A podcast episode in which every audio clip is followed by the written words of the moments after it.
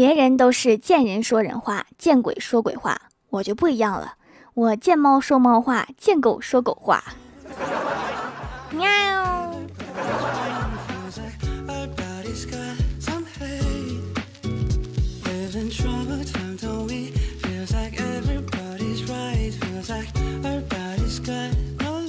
Hello，蜀山的土豆们，这里是全球首档古装穿越仙侠段子秀《欢乐江湖》，我是你们萌逗萌逗的小薯条。早上出门听到小区的绿化带有猫叫，叫得很大声，走过去一看，确实有只猫，猫旁边还蹲着一个人，猫从头到尾一言不发，喵喵叫的全是那个人。没想到我们小区也有会说猫话的人。早上和欢喜聊起社恐这件事，突然想起有一天上班，我发现前面是公司同事，我就故意慢慢走，怕追上他。结果发现他走得好慢，再往前一看，原来他前面也有一个同事。最后我们三个以等差数列的姿态到了公司。社恐扎堆还是有好处的，绝对不会互相冒犯，冥冥之中自有默契。欢喜玩游戏认识一个小哥哥，因为欢喜的声音很甜，所以小哥哥特别好奇欢喜长什么样，于是便问他：“你长啥样啊？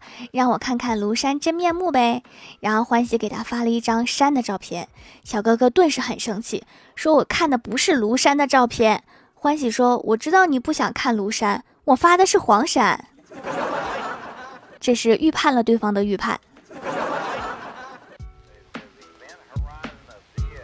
今天来的比较早，第一个到办公室，刚进办公室就看到门口贴着一张百元大钞，心中一喜，想着老板发善心啦，给第一个到单位的人发个奖励。当我正要拿起钞票的时候，发现下面还有一张纸条，上面写着：“今天晚上加班，谁都不许走。” 还有那一百块钱不是给你们的，是为了引起你们的注意，故意放在那儿的。看来假装看不见群消息这招已经不管用了。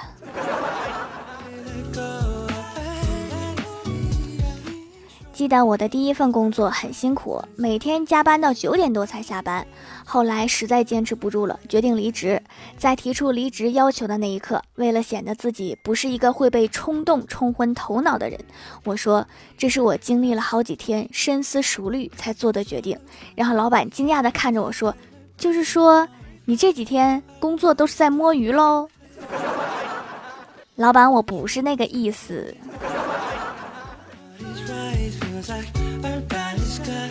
我妈去早市买水果，路过一个卖葡萄的摊位，就问老板：“老板，这葡萄让尝吗？”老板说：“不让尝。”老妈又说：“那怎么知道它甜不甜呀？”老板说：“我来尝，你看我表情买。”这个老板好像不太聪明的样子。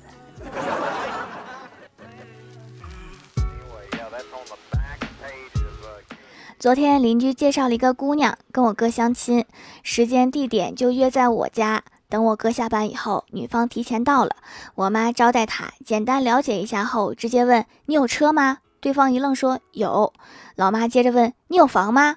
有存款吗？”对方迟疑了一下，还是说有。然后老妈想了想，对女方说：“那你走吧，我儿子配不上你。这么好的条件，你图我哥啥呀？”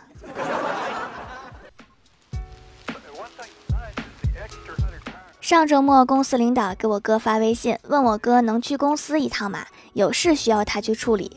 我哥说没问题，但是礼拜天出门的人很多，容易堵车，可能会晚点到。领导回复他说没问题，多久能到？只见我哥慢慢打出三个字：星期一。学废了，下回领导让我加班，我也这么说。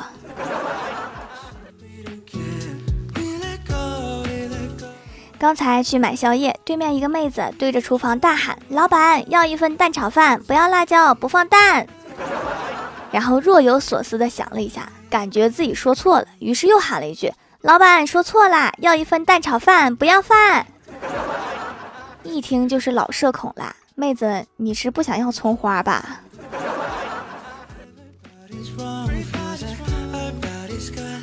晚上，郭大侠带着郭小霞逛超市，付钱的时候，郭小霞问：“爸比，为什么明明是一百六十块，你却交了二百一呢？”郭大侠摸着郭小霞的头说：“这样阿姨就能找回一张五十的啦，钱不会那么散，钱包也不会鼓鼓的。”收银小妹听完，对着郭大侠微微一笑，递给了郭大侠十张五块的。所以说哈，要叫姐姐，不能叫阿姨。回到家，郭大嫂问郭大侠。霞霞，你知道今天是什么日子吗？郭大侠心里一惊，怎么会突然问这个问题？完全不知道呀！看来要出事儿。紧张的郭大侠摸了一把汗，说：“不知道。”然后郭大嫂微微一笑，说：“还好你不知道，今天是我闺蜜的生日。”现在的侦查手段都这么高级了吗？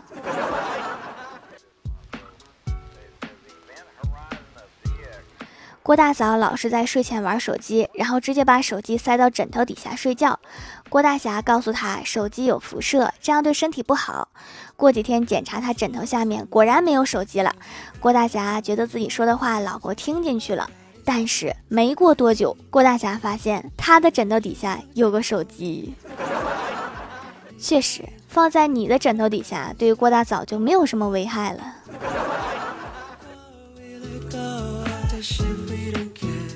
这一天，郭大侠他们班收作业，班主任问郭晓霞为什么不交作业。郭晓霞说交不了。班主任又问你真写了吗？郭晓霞说写了。写了为什么不交呀？郭晓霞理直气壮地说，我爸爸检查的时候发现没有一道题是对的，给我撕了。撕完了重新写一份呀。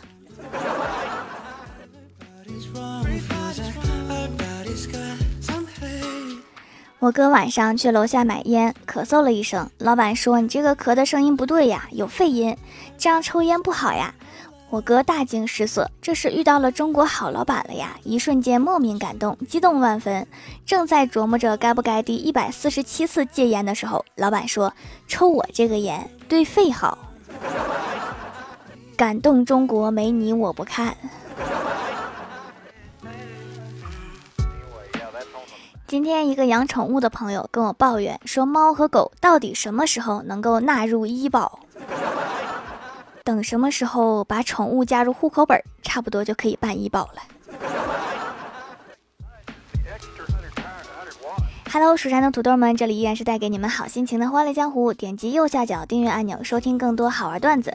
在微博、微信搜索关注 NJ 薯条酱，可以关注我的小日常和逗趣图文推送，也可以在节目下方留言互动，还有机会上节目哦。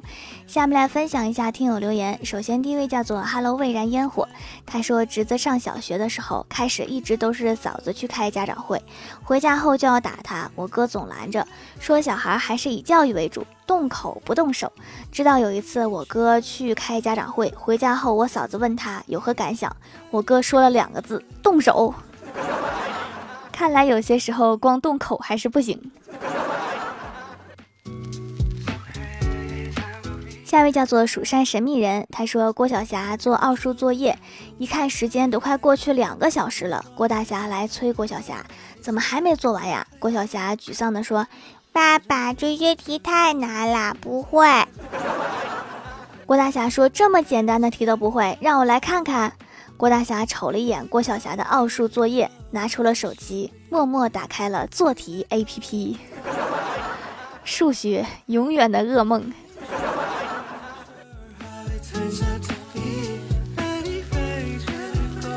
下一位叫做一语宣言，他说抢沙发了，没什么可发的，分享一个段子。新生入校，老师点名，老师说谁是李胖？一个女生站起来，老师你是在叫我吗？我叫李月半。老师笑了一下，继续点名，谁是王三金？一个男同学说新。老师回答同学点名要说到，同学回答老师我叫王鑫。这个老师语文可能是体育老师教的。下一位叫做这般努力，他说室友说蜀山小卖店手工皂很好用，他买的艾草，我皮肤干选了羊奶，果然不错，价格也合理，学生党可以接受，用量扎实，用起来很节省，一块可以用很久，性价比之最。因为手工皂接触空气就会继续成熟下去，久了更好用，所以多囤几块也是划算的，买三送一更划算哟，亲。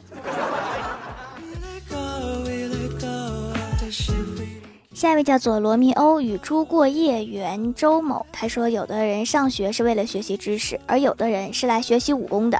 毕竟空手接白刃这功夫，还得感谢育人那段粉笔。”二，有次上课问蛋糕怎么平均分给十四个人，经过一轮激烈的讨论后，得出需要切小朋友。那么问题来了，十四个人要怎么切才能平均分成五份呢？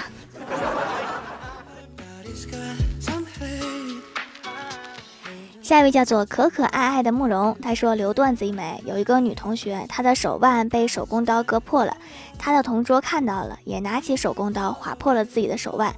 女同学问他干嘛，他只说了三个字：两口子。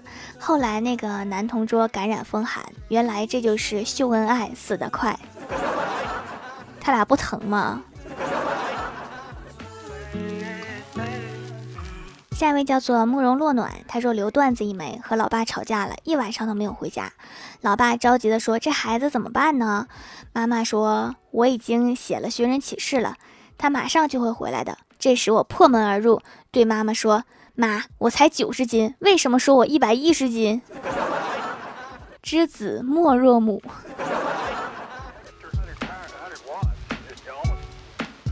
下一位叫做小亭子，他说：“老公听节目种草的薯条家的手工皂，一开始我还觉得蛮贵的，主要是老公脸大，用起来一定很快。但是几天前我的洗面奶用完了，突然就觉得不贵了，赶紧买一块手工皂用了。参加活动把老公那块也带出来了，我真是一个省钱小能手。洗完皮肤很滑，不是假滑，感觉毛孔特别清透，而且一点不拔干，这就是我要的皂。”自己用的时候就不贵啦。你老公听到这句话会不会去墙角哭？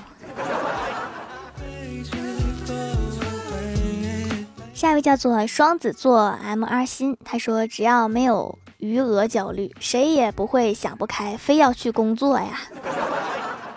有的人工作只是为了找个营生干，比如广东那些拥有好几栋房子的滴滴司机。下一位叫做一月一清新，他说小时候我同桌语文很差劲儿，写作文特别费劲儿。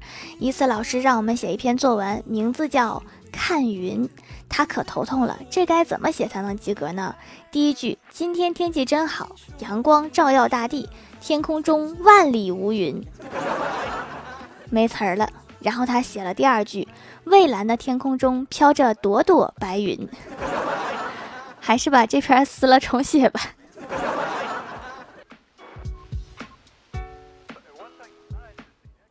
下一位叫做离殇半夏，他说：“我是第一吗？” 是的呢。下面来公布一下上周六三八节沙发是离殇半夏，离殇半夏，你听到了吗？